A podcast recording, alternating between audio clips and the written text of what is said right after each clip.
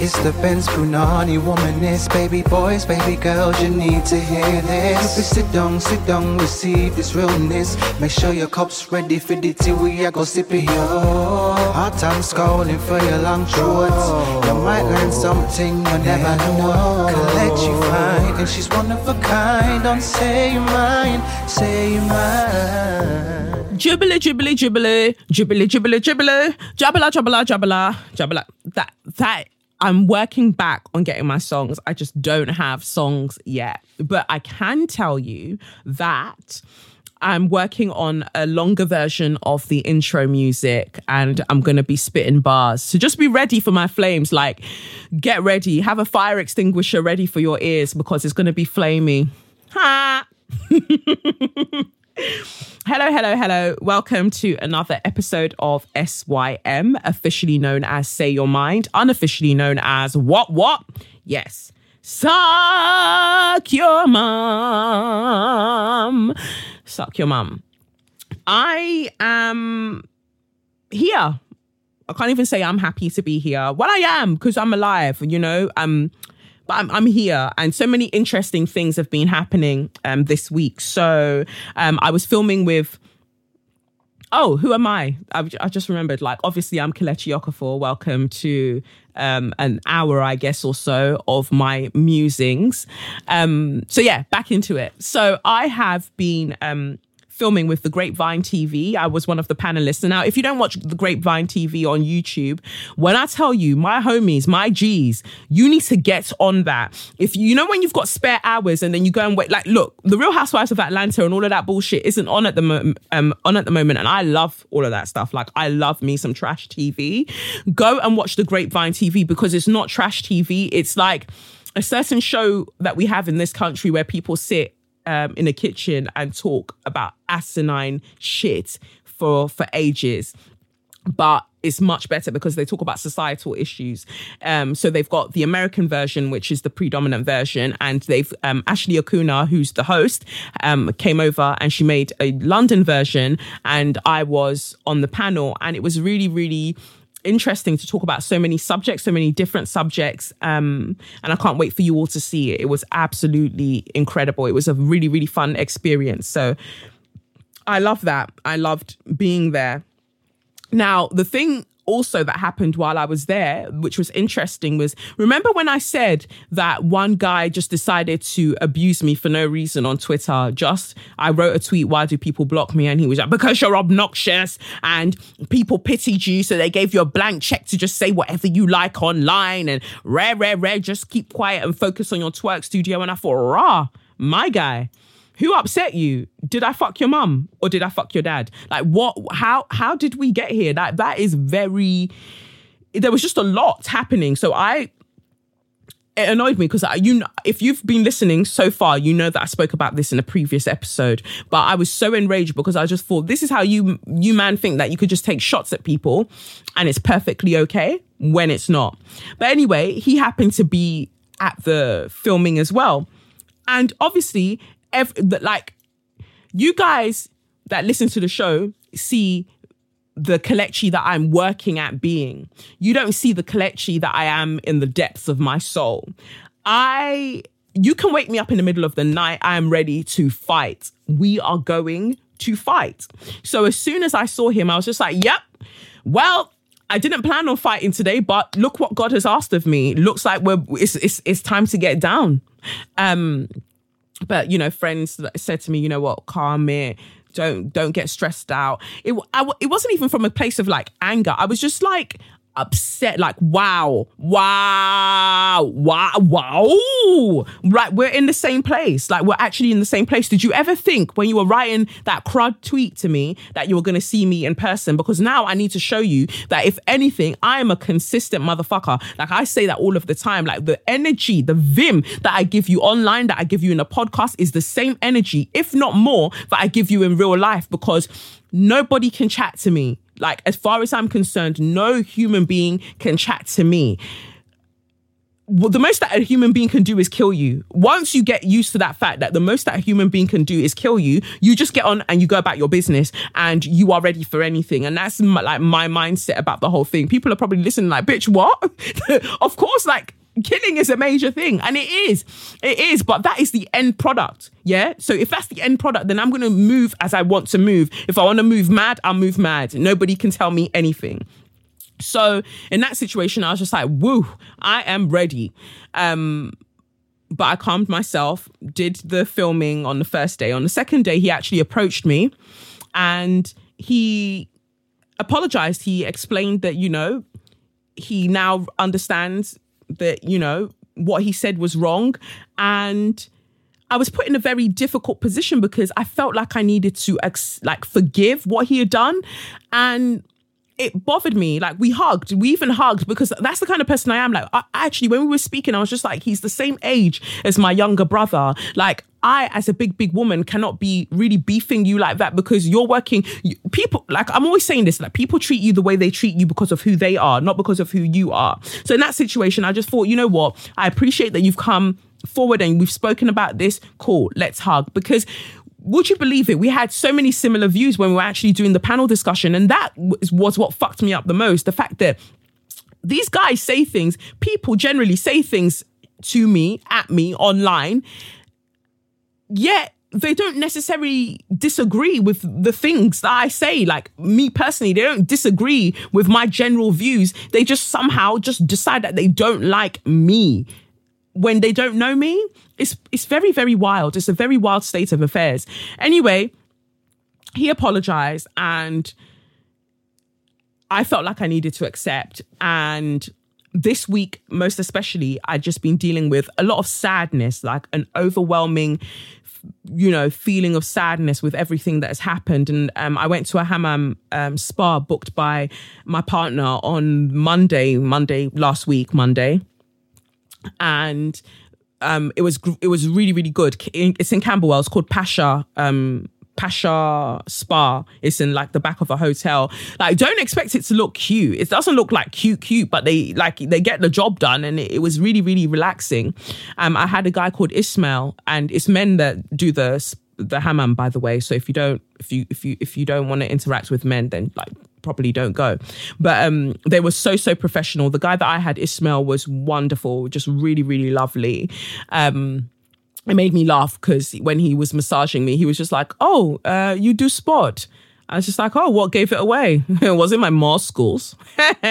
but yeah, um, he was he was he was very nice. So I had that massage. But what that massage does, and I feel that this is, um, I definitely believe in the fact that sadness and emotions generally find crevices within your sinews, within your muscles to reside. They find a home there, and um, when that massage was happening, I felt that there was some sort of like, I don't know, myofascial release of this sadness or some of this sadness and that, that brought it up to the surface.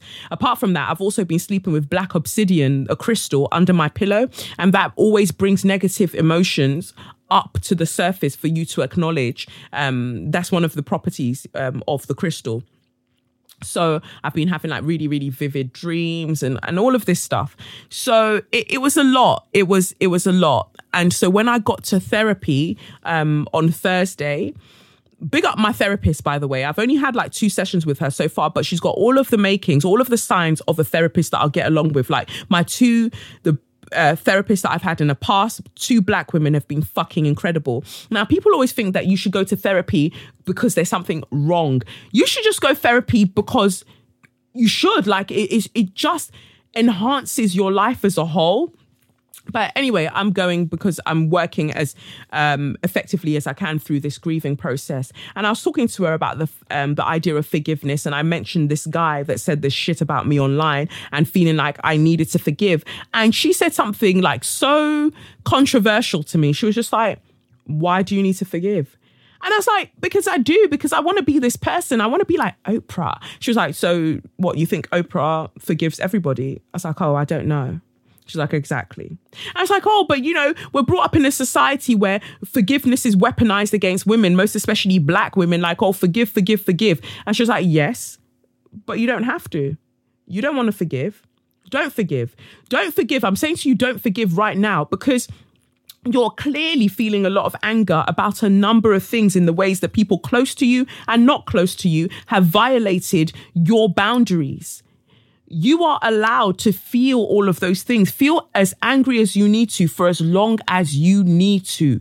Feel it. I was like, oh, but anger keeps you in the past. And she was like, no, no, no, no rushing to forgive actually is what's going to keep you in the past because you're repressing the feelings and they're going to like you're suppressing the feelings and they're going to have to come out at some point. and you know what you're then going to have to do you're going to have to go back to the past to work through it and then come forward so don't don't don't get fucked up. Well, she didn't say don't get fucked up, but she was basically saying like don't get fucked up by all of these things that people tell you, like oh forgiveness frees you, and yeah, yeah, yeah, yeah, all of that stuff. But get to that get to that forgiveness stage when you get to it. Don't rush yourself, feeling that you need to do it now. Feel all of your feelings, and I was just like, wow, feel all of my feelings.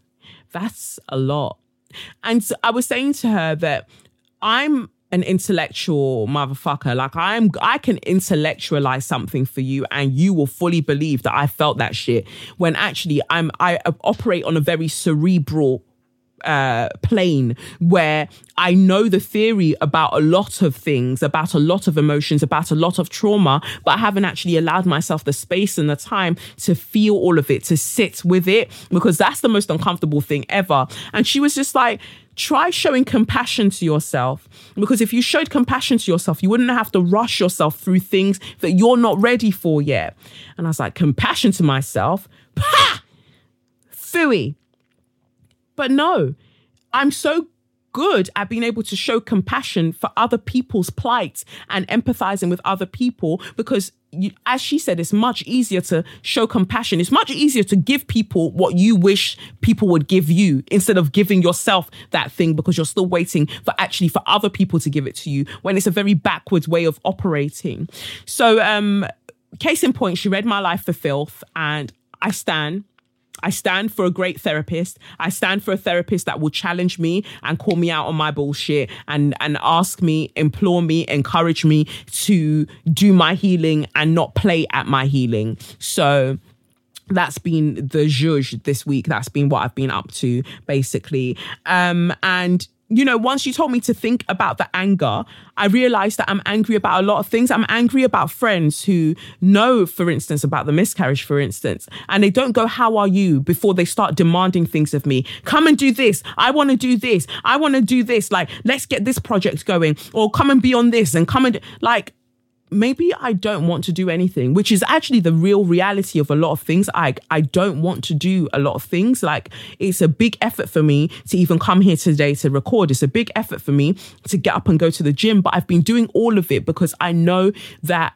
it's a process and I just need to keep showing up for myself and doing the things that I believe will help me grow and build the kind of um I don't know, the kind of foundation that I want for my own success. So that's why I keep showing up. But when you haven't checked how I am, you want to tell me about all of the things happening in your life, you don't know how I am, and you're demanding things of me. Fuck you. With all due respect, fuck you.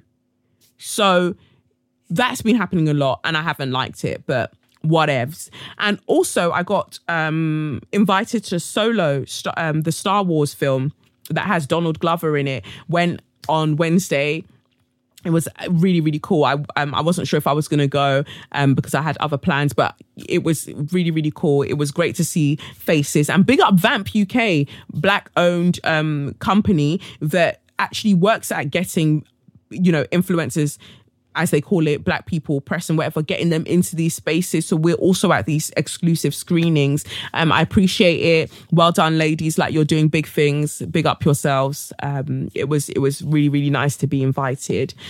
So that's that. Moving on then to um the tarot for this week. So, also saying about the tarot, I really appreciate all of you who are courageous enough to say, you know what, I wasn't really rocking with the tarot at the beginning because, you know, my upbringing makes me feel like it's not something I should really be indulging in and all of that stuff. But you said something that have really hit home. I, I appreciate you, Ted, like speaking that truth it means a lot to me. So it just encourages me to continue because even if you didn't like it, I'm still going to continue because it's my truth and I'm living it and it's my motherfucking podcast. But no, I really appreciate that it resonates with so many of you. So thank you for that.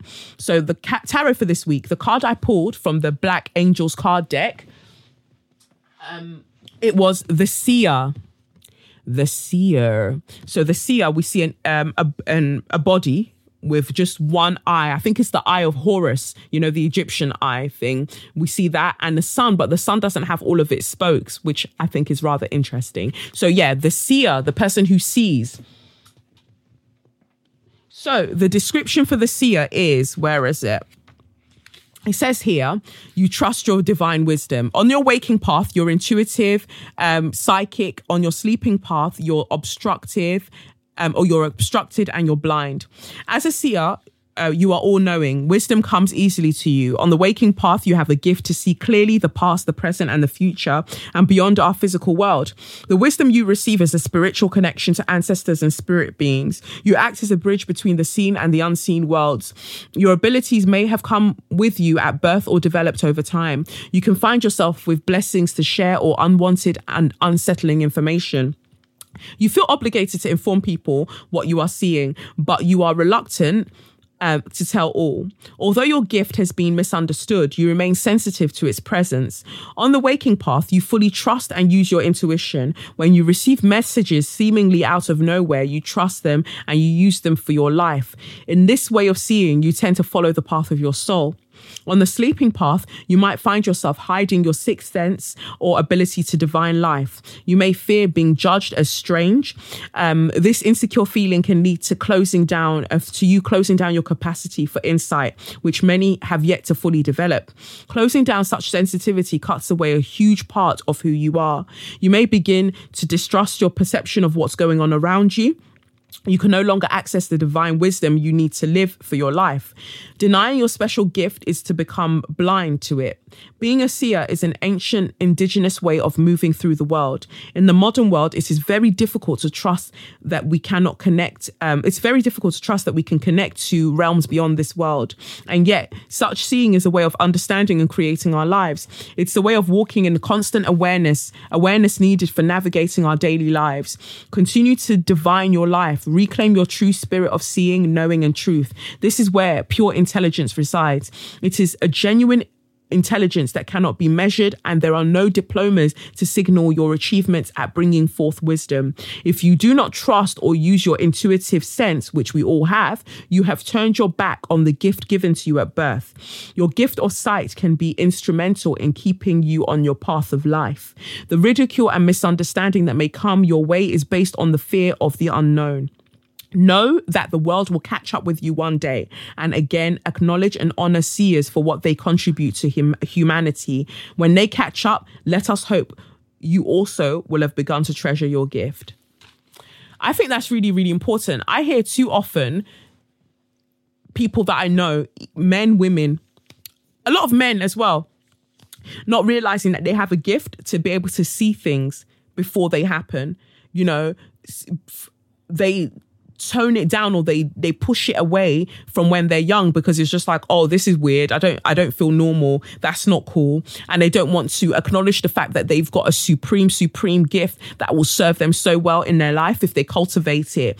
People talk often of like oh rare rare rare died and i saw it in my dream before that person died. Or like um I knew this person was ill before they knew that they were ill, or I knew this person was expecting a baby before they knew that they were expecting a baby. Like you, it's a natural thing that you have. Like you have a connection to things that we should all have a connection to, but it's not as strong as yours. And yet you're not using it because you feel like it will make you a weirdo or people will see you as like mentally ill. Um, and all of these things where you shouldn't run from the gift that you have, like within reason, I, I bring up mental um, illness, but I don't want to conflate it with a, with actual, you know, um, legitimate mental illnesses and things like that. But what I'm saying is that, like, oftentimes if you exhibit these gifts at a young age older people will say to you oh my god don't don't talk nonsense and don't they they'll they'll force you to not use it because they're scared of it. They're scared of the unknown. They're scared of what it would mean. And especially when a lot of us have been brought up in abrahamic religions where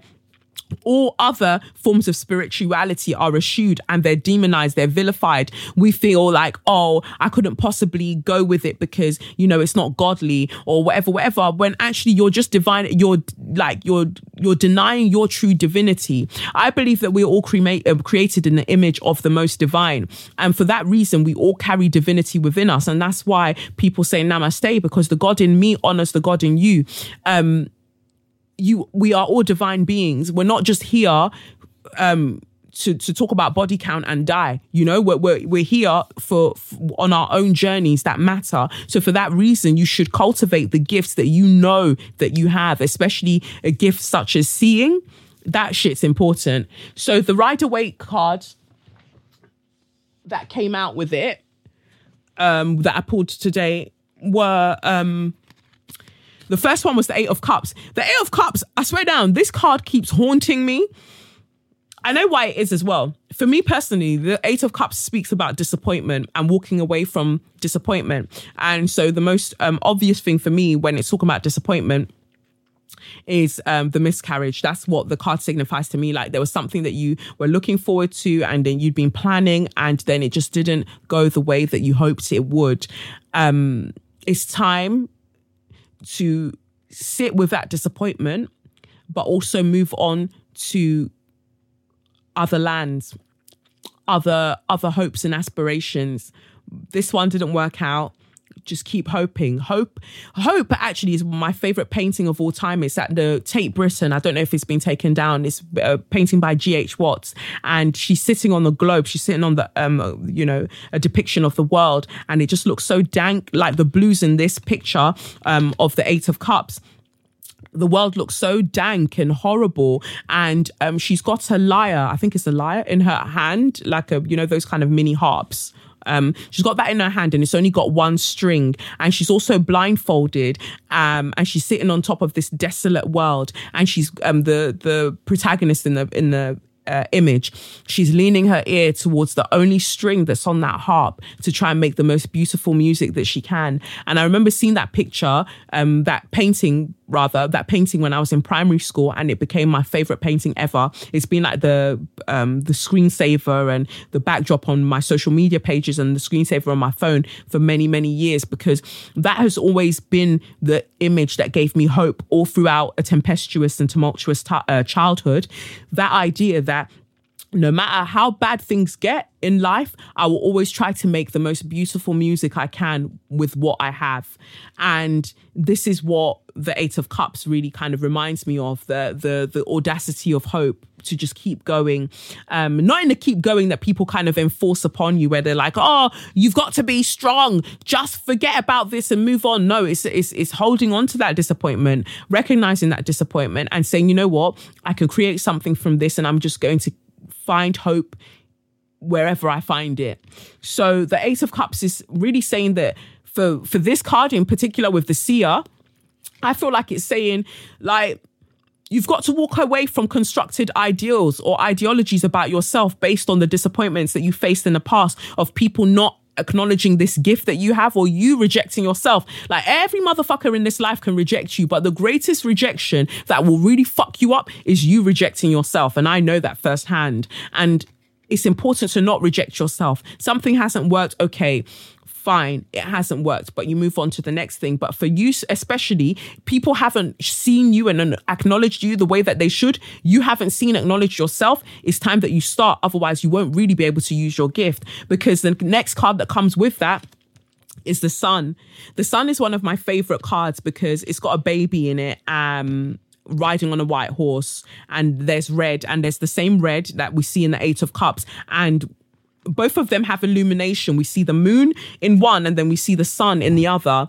And um, what does this say? That sorrow endureth uh, for a night, but joy comes in the morning. I believe that this is what these two cards literally um, signify that you can have disappointments, but there will be joy and there will be other opportunities that come after eventually. So you have to remain hopeful and childlike for those things to come. And especially when we're talking about the card, the seer card, you have to find that childlike innocence. You have to find that childlike innocence and wonder to look at the world in a new way because we've gotten so used to seeing the world from this drab perspective because the world does feel like bullshit at times. So much shit's happening around the place. But for you that can see between this world and the other worlds, if you don't maintain a childlike innocence in your soul, you won't ever really be able to use your gift. Um, you'll always be in battle with it for and for the rest of your life, and that will just fucking suck. So just keep that in mind. It's basically what I'm saying today. It's basically what I'm saying today. Just keep it in mind. Um, Moving on then to Share Your Magnificence. Magnificence this week goes out to Dylema. Dylema is a spoken word artist who had a screening on uh went last week, Wednesday. I was meant to go and all of my plans just became higgy haga. But I appreciate you, Dylema, as a black woman who's out there creating art, creating art unapologetically, creating beauty in this world and giving us all a chance to commune um within this kind of environment of creativity like keep doing what you're doing. Um she's got i'm gonna re- uh, tell you what she's got coming up. So she where is my thing? So annoying. Yeah she's got um a collective that she created the Dylema collective that she does a number of things from like poetry um and she's a jazz singer as well and she kind of mixes the two and it's so sublime. I love seeing videos of her come up on the internet. Like she's she's just wonderful so yeah check out D- Dylema her at is um at d-y-l E-M-A underscore at Dylema. That's her thing on Twitter. And she's just wonderful. I just, I really like her vibe. So I just wanted her to be my share your magnificence because I didn't get to go to the screening and that upset me. So big up yourself, Dylema. I love everything that you're doing. Keep up the good work. And then my next shout out, um, shout out goes to Saudat. Saudat sent me a letter. Let me just get it up. So Saudat says, Hi, Collecture. I hope you're well. My name is Sal. Um, I listen to your podcast and follow your Twitter and your Insta, and I really appreciate you sharing your views and bits on your life and the rest for, uh, with the rest of us. Um, I hope I've contacted you on the right platform. I would have tweeted, but I'm taking a Twitter break. Too much time wastage. Um, I just realized that I missed one of your podcasts, um, one of your podcast episodes, America, When Will You Marry? And you mentioned a book that you're reading and that you love to read. I was just wondering if you would consider sharing some more, some more of the books that you read or have read on your podcast. I'm trying to get back into reading. I completely stopped reading the, uh, the minute I started uni and I haven't got back into it since. Why does this happen?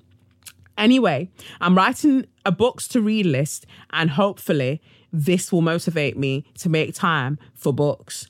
Hope you're having a blessed day, and I hope you hear um, and I hope to hear from you soon, whether it's on here or via podcast. Again, thank you so much for making my Monday mornings so entertaining. Much, much love, baby girl. I'm surprised that I managed to make it with the whole accent the whole way through. Big up myself and big up Sal. Sal, big up yourself. Two slaps on your chest. Dylema, two slaps on your chest. Yeah. Um, it's a wonderful thing that you say, Sal. I really should. I should um, promote books that I read more because I'm always referencing them, even if I misquote them. I love misquoting a book. I don't know what's wrong with me. It's all of the information that's in my head. So let me recommend a book. I've got two books with me today um, for women who are trying to kind of figure themselves out is the best way to put it. I don't want to talk about feminism because people will just start like getting their pussies all in a twist and twisting up their clitoris because I don't see myself as a feminist. I just okay, all right, all right, sis, all right, sis, all right. You're not a feminist. It's cool. Calm down, calm down. So um, to Be Real by Rebecca Walker. Rebecca Walker is Alice Walker's daughter. That is not what her, where her excellence lies. Her excellence lies in the fact that she writes great things. And so To Be Real um, is um, an anthology of um, feminist writings from different women. Um, and it's really, it's really great. Um, it's one of the first books that I read when I was really trying to figure out what, what, where the fuck I fit in in the whole feminist praxis and there's a particular um, bit in it where a woman talks about I don't want to say a woman because that's very fucking rude. Um, Eisa Davis, she talks about feminist hip hop maintenance.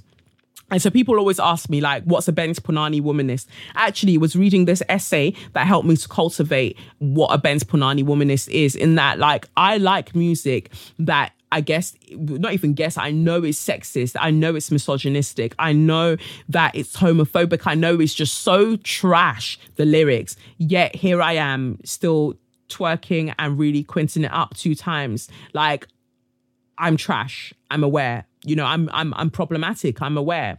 But that doesn't stop me for wanting equality and wanting the good for all genders. Um, so it's something that I'm working through.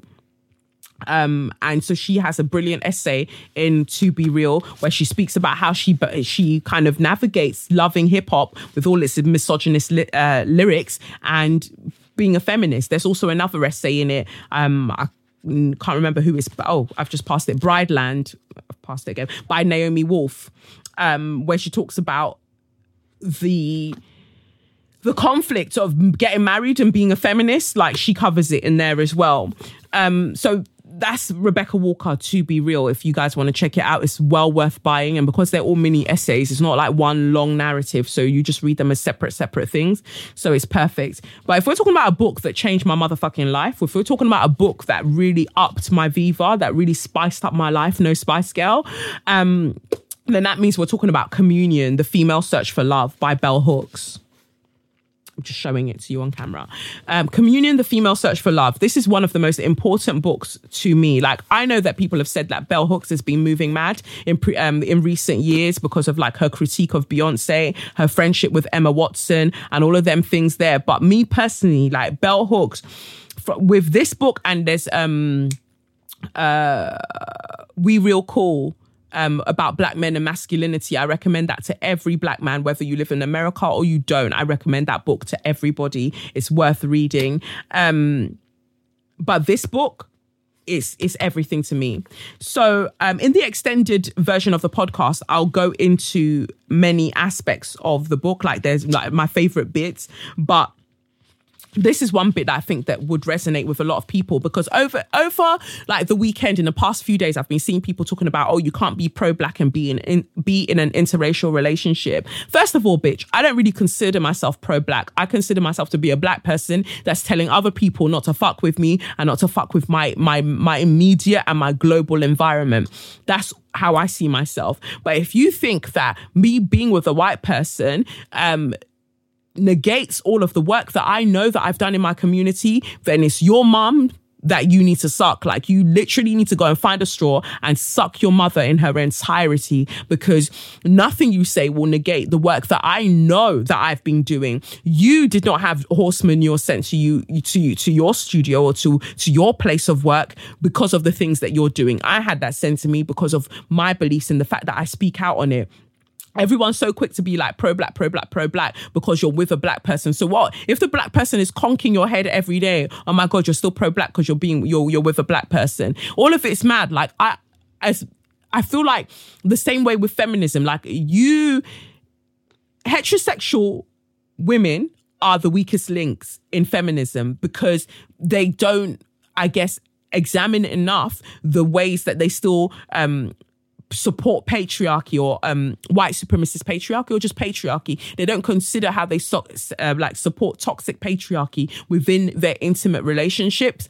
So I might then just be the weakest link, um, weakest link when it comes to all of this pro black stuff. But if I don't consider myself pro black, that's you guys' business. Same way when people talk about me online and articles and stuff, and they're like anti-racist campaigner Kelechi Okafor. I'm not an anti-racist campaigner. I'm just a baby girl. I'm not pro-black. I'm just a baby girl. This is why I coined this particular um like reference term for myself. I know many people use baby girl, but when I'm talking about myself, um, as an individual. I call myself a Benz Punani womanist and I call myself a baby girl because those are the things that I am and I can dictate what the terms of being those things are. All the other things, you man can keep it. I don't need it because you're obviously wild and you're always looking for ways to create these kind of elitist narratives because you want something to control. The fact of the matter is, I'm a whole ass human being who's had a whole ass entire life with different partners and different things. I'm at this stage in my life with this particular partner and I'm doing all of this work. And if you think that that means that I'm not part of one in, like in crowd, one little club, one little sect because of that, then that's your motherfucking problem. And like I said, find the biggest straw that you can find. In fact, find a motherfucking massive tube find a tube and stick it inside your mum's vagina and suck her fucking dry. Yeah, that's how I see the whole thing. With with all due respect, sorry, oops. With all due respect. anyway, that's what I was going on with this um, because she talks about how difficult it must be for heterosexual feminists to navigate um, heterosexual relationships. So, in chapter 14 of Communion, The Female Search for Love, Bell Hooks says, um, Deep abiding friendships are the place where many women know lasting love. Women who are steadfast, steadfastly heterosexual may live a lifetime without feeling true love between themselves and a heterosexual partner. The greatest tragedy of marriage within patriarchal uh, patriarchal culture is not that so many couples divorce, but that an even greater number of couples stay together without feeling that they love one another.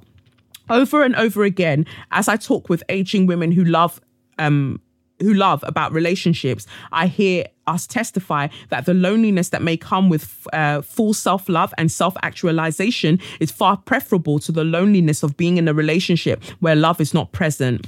So that's one aspect of it that I think is really, really interesting. And then she says something else about man hating, which I thought was very interesting. Um, I can't find it now. I'll probably have to bring it up in the extended version. Um, in Search for Men Who Love. Um, let's see. Yeah, here we go. This is this is a juicy one. So this is chapter eleven um, in the book. It says um, the search for men who love. Looking for love and looking for a man are two different agendas. Most women without male partners are looking for a man. And guess what? Men are easy to find. Finding a man is not the same as finding love. To find love with a male partner, women have to be clear that that is our desire. The feminist movement exposed the harsh truth of woman hating. More than at any time in the history of this nation, the word misogynist became commonplace. It was the shortcut way to describe a sexist, patriarchal, woman hating man.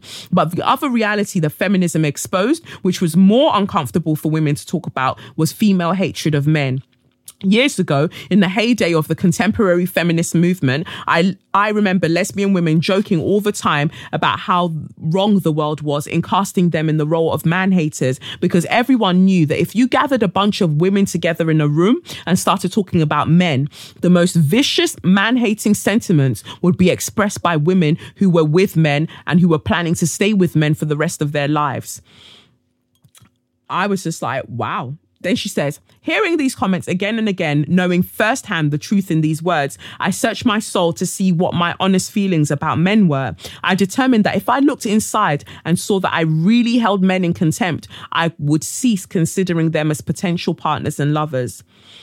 Um, and that's really, really interesting. And it's very real for me. You know, how do you exist in a relationship with a man knowing all of the detrimental things that men as a construct in this society or patriarchy as a construct in this society, how it affects women, knowing those things and finding that generally men are very capable of supporting equality, as it were, outside of the home in public but inside the home whether they still especially when it comes to to sex and things like that whether they're still having that same understanding of equality and consent and all of these things um when you enter into that arena. And a lot of feminists speak about the fact that they don't feel like men do and and they're ashamed of almost speaking out about it because obviously people are going to look at them sideways and be like so sis what are you doing about that? Like how are you reconciling that?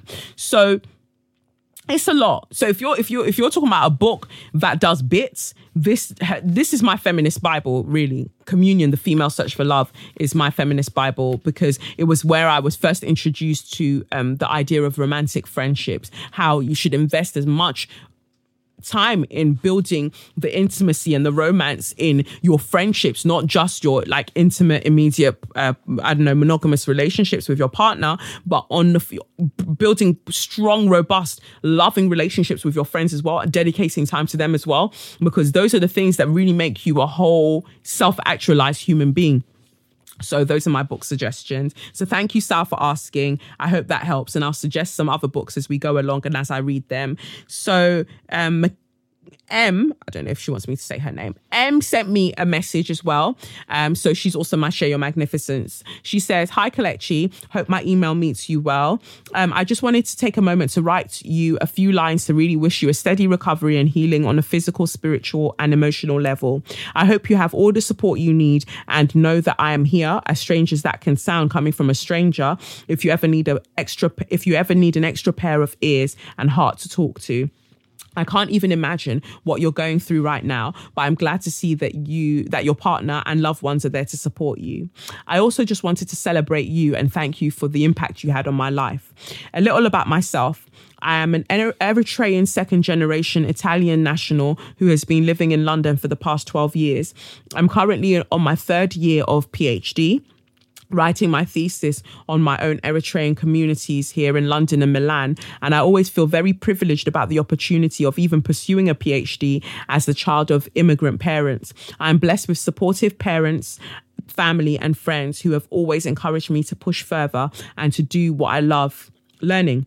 Now, of course, all of this also entails a lot of sacrifices, but I stay motivated by the importance of the stories told through my research, the untold stories of migrants escaping war, poverty, and reaching countries that, to various degrees, treat them as second class citizens for the past couple of years, I had to work two part-time job uh, jobs to sustain myself whilst working on my PhD. One of them being teaching in my own university. It has been tough, I must admit, juggling all of this and also trying to make some time for loved ones, time for myself, and you know, attempt to have a social life. A couple of weeks ago, I was in the midst of moving house, starting a new part time job, whilst having undergrad essays to mark and a chapter to send to my supervisor. I'm not going to lie, at some point, I cried quite a bit thinking all of this was so hard like why did i have to why did it have to be so hard? I did not feel good about myself because i didn't feel like i was being as productive with my writing as i should have been. Then you came to mind and i thought to myself how does she do it? How does Kelechi manage to always be on top of her game? But then i had to, had to reflect and realize that obviously even for you doing all the things that you do took a lot of work sacrifices determination strength and focus. Basically you work your ass off and you make it happen by any means necessary. And once i realized that or more acknowledged it to myself, well, I felt less alone in this struggle. Thinking that more people like you and myself and even some of the amazing individuals you talk about in your podcast we are all walking in our purpose and do what needs to be done to make our own contribution to our communities and to the world. In that sense of collective and shared struggle i felt motivated again to keep pushing and not to be so hard on myself. This is all uh, I wanted to say, I see you, Kelechi, and you're an inspiration to many. Apologies for the essay, but I just wanted you to know how your drive and work ethic is being noticed and appreciated. Sending you lots of love and light. M. Thank you so much. Like, that made me emotional, but thank you for that. Honestly, M, thank you. And I and I pray that all of this eases up because it, it's fucking hard. All of the things that you're doing, like kudos to you for all of the things that you are juggling and you're managing to do. I I really like that you cried. I really like that you cried a bit because you know, for me, that's one of the hardest things when I'm so stressed out about everything, and for for the life of me, I cannot create the time I need the safe space I need in my room or whatever to just cry. Because crying, I find is cathartic. It helps me to just get things out so I can refocus and get on with the things that I need to get on with. And when I don't get to cry, I feel like a lot of things just build up. And M, like, honestly, sis, like, yo, it's hard like for me, this week even has been hard. And I think that all we can do is be honest about it. Instagram and all of these places like to serve you a reality that everything's perfect and everything's well manicured. Even the influencers that you're seeing that are putting up these dope images, I speak to a lot of them personally and we're all out here struggling. None of us know what the fuck we're doing. We're just taking everything as it comes, each stage as it comes. And you know, I think it was James Baldwin that says, You think that your heartache is the worst the you know the worst thing to have ever been felt then you read and then you realize that you know in the grand scheme of things the other things that are happening in the world are like wild. That's not in any way to negate or to to um, trivialize what we're going through but it's the fact that more so to say that there are other people that feel the things that we feel and like you said it's a collective struggle. It's not easy out here no matter how dope and how bossy anyone looks like they've got all of this shit on lock. We are all trying to figure this shit out and some days, I promise you, I just want to give up. I don't want to go gym. I don't want to go to the studio. I'm not thankful. I don't give a shit. I don't want to do anything because I am just so fucking exhausted and it just never seems to stop. And at the same time, I'm just like, when will I be great? When is like Ryan Coogler going to see me and be like, Kelechi, you need to be in Black Panther 2? When is Oprah going to see me and be like, rah, a baby girl, my girl, come true, my G? When is all of this going to happen? But then I have to remind myself that everything happens as it should. And as long as i am living and I, am living my life to the, to my fullest purpose that i'm aware of and always listening to the tugging of my heart and my soul wherever i need to go and always f- enriching and nourishing and growing within my spirit person as i am my then you know it is what it is. I'll get there eventually so just sending you all of the love, sending you love M, sending you love Sal, sending you love Dylema, sending everyone out love. Like you, you, most of you listen to this on a Monday, and for a lot of people, Monday can be the hardest day, and you're having all of these thoughts whirling around your head like everything's so fucking hard. But just remember that you're still here, and as as long as you are able to still draw a breath into those lungs of yours, you are a motherfucking G and you will get through whatever the fuck it is that's happening. No motherfucker can hold you down. Nobody can hold you down. You've got this. You will rise. Yeah. Like the best bread like the best Jamaican patties, you will motherfucking rise. Okay. Thank you. Thank you for your time. Thanks for coming to my TED talk. no, thank you very much. All right. Moving on to So You Mad. So You Mad is nice and cute. Tim Westwood, fuck off. Fuck off, Tim Westwood. Fuck off.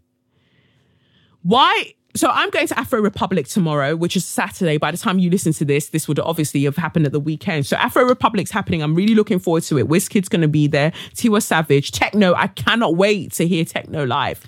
Not Techno as in it's it's it's, but I mean like Tekno the artist. Number one in Africa. Number one in Africa. Hey, techno. Yeah. So I want to hear Tekno. Um, I want to hear Wizkid, obviously, and then Mr. Eazi. Tiwa Savage is on very, very early. I don't know if I'm going to be there that early because I need to go and get my headshots done. Need new hair sh- um, headshots since I've cut my hair. Um, but I'm definitely going to arrive in time for Tekno. So I'm looking forward to this event. I don't think I'll get there in time to see Maleek Berry, even though I wanted to see him. But it is what it is. It is what it is. But um of all, there are so many Afrobeats DJs. There are so many Afrobeats DJs, really, really fantastic ones.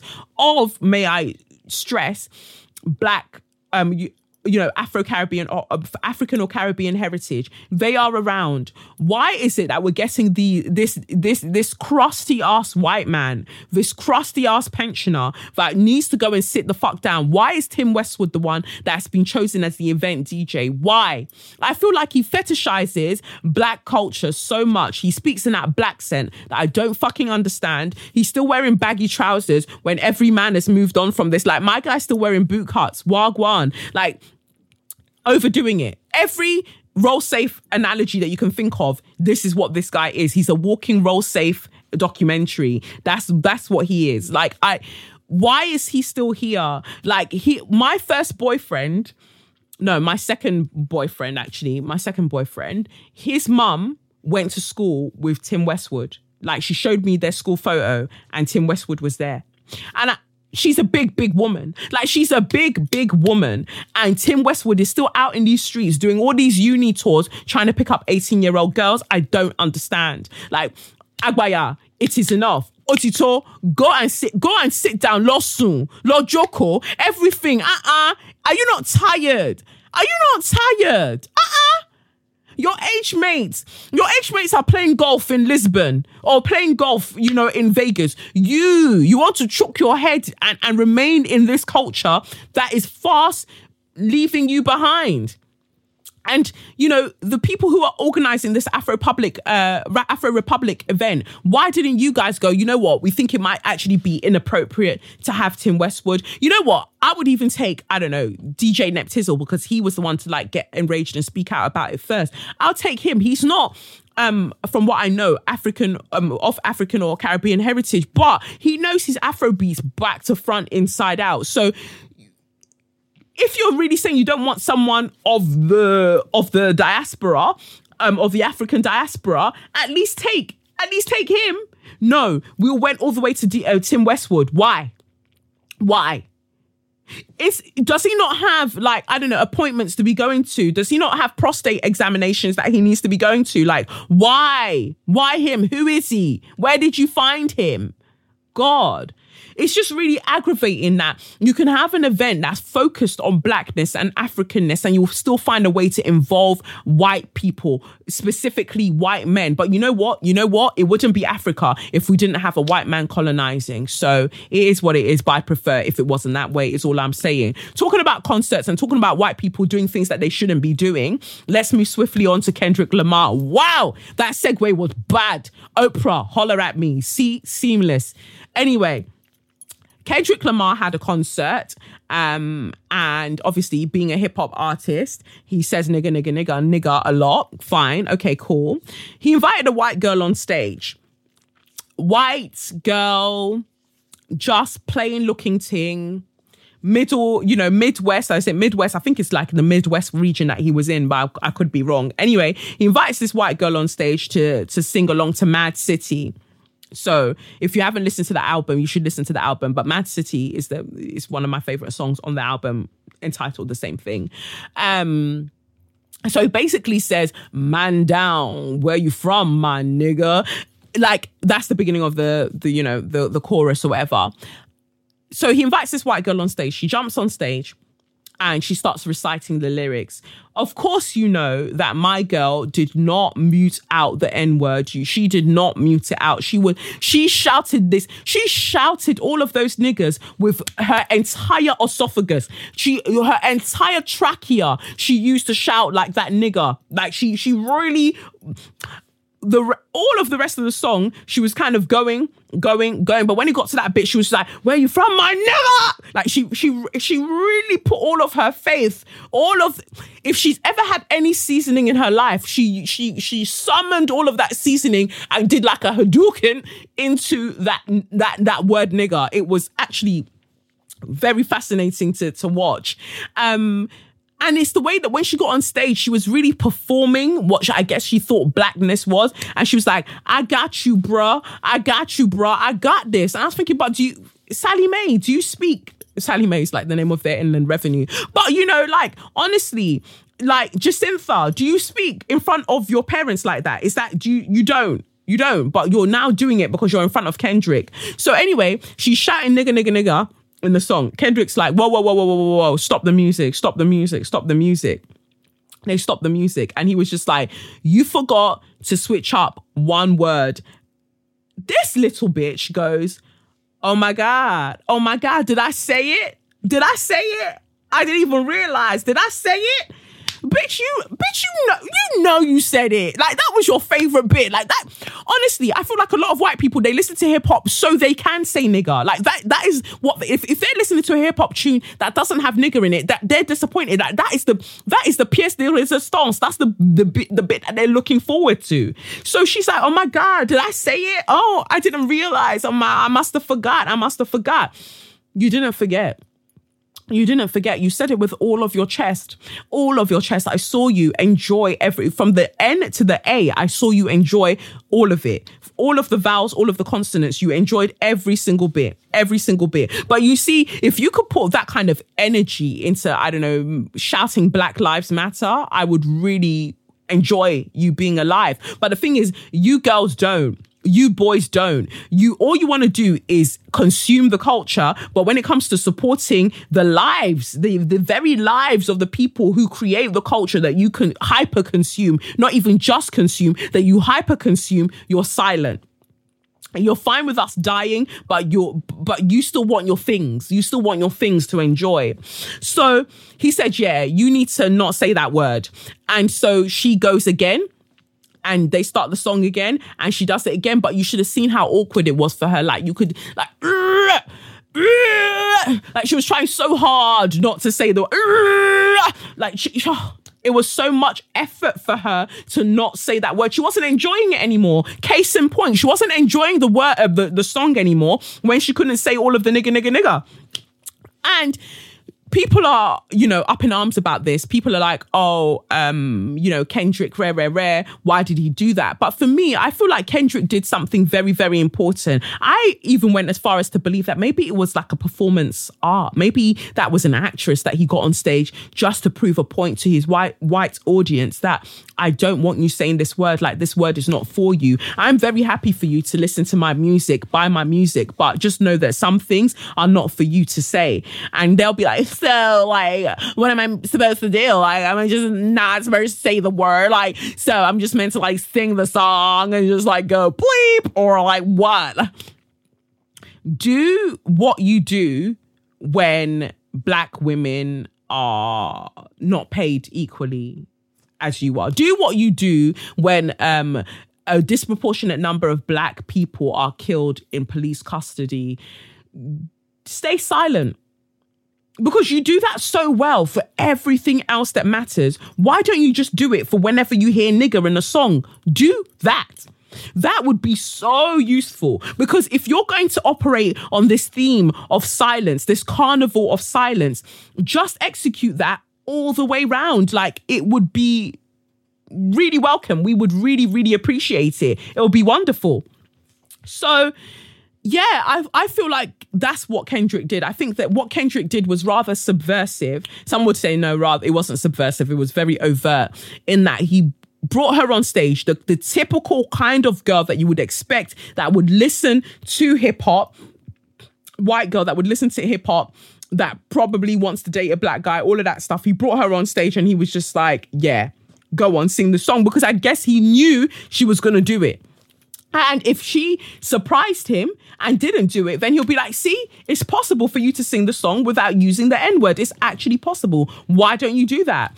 So, big up Kendrick. I mean, I I thoroughly enjoyed that. I thoroughly enjoyed her embarrassment. I thoroughly enjoyed her discomfort, and I feel like it was a, a, supreme teachable moment to every white person that was in that audience that this is not for you it's it will never be for you. No matter how much you try to hypothesize and theorize it's not for you. You can't talk your way out of it. It is what it is. Soz. Soz babe.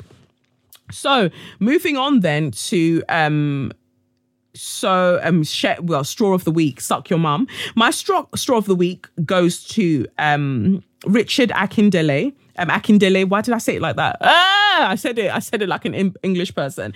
Richard Akindele. Oh my god, yuck. Richard Akindele. Akin. yes.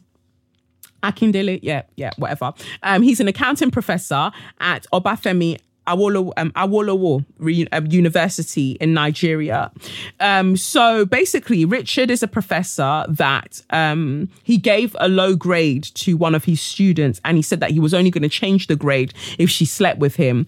So Monica Osagie is the student that got a low uh, low marks on her course for her master's degree, and she says that the professor gave her two options to sleep with him or fail the class. Faced with the stark choice, Osagie says that she knew no one would believe her word against the lecturers, so she recorded one of their conversations using a cell phone app the audio recording was leaked online and went viral on social media. Osagie says that she did not leak it, but had submitted it to the university authorities before it surfaced online.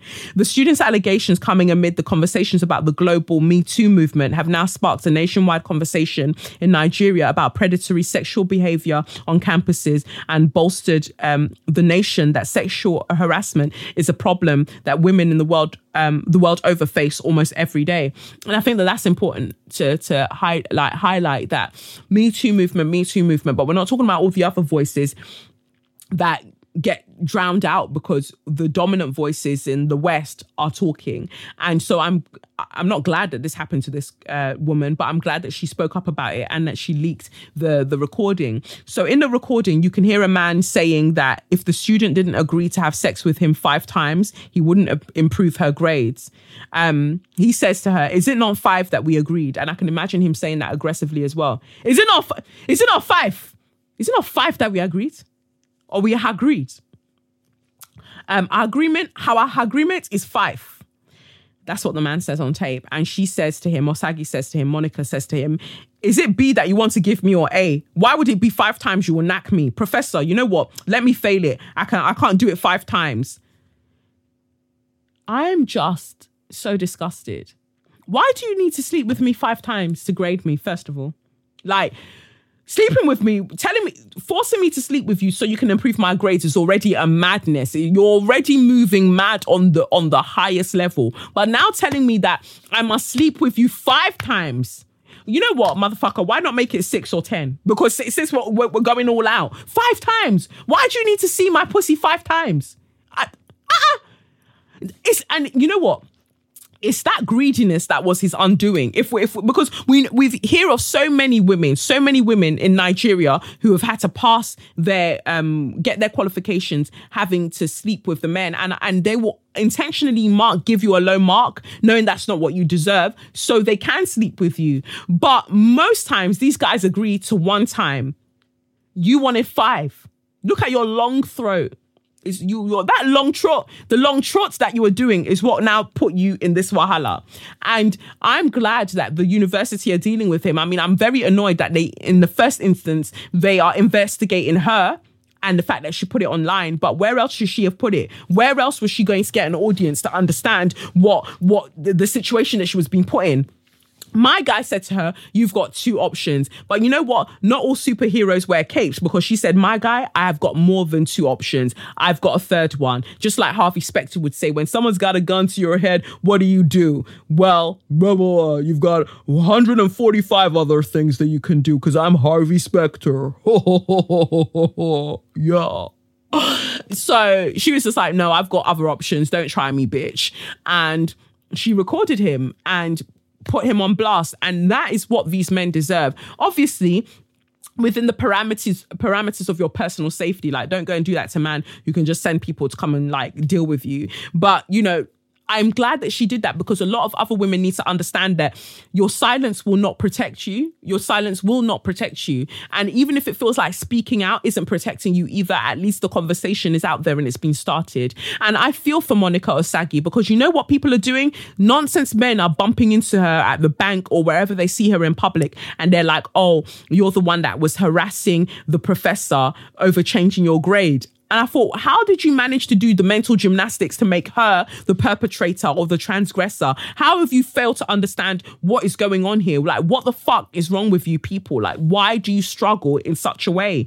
I don't get it. I honestly do not get it. But big up yourself, Monica. Like I would have wanted you're you're also my share your magnificence this week because you're a baby girl. A true baby girl knows that no motherfucker can hold her down in this world, in this galaxy, in this motherfucking universe. That nobody will dictate her life to her or her integrity to her. And if she wants to dish out her pum pum, she dishes out her pum pum on her own terms, not for grades. Yeah, not for grades. She'll do what she pleases when she pleases, but it won't be transactional to please one useless, one useless man with a long throat.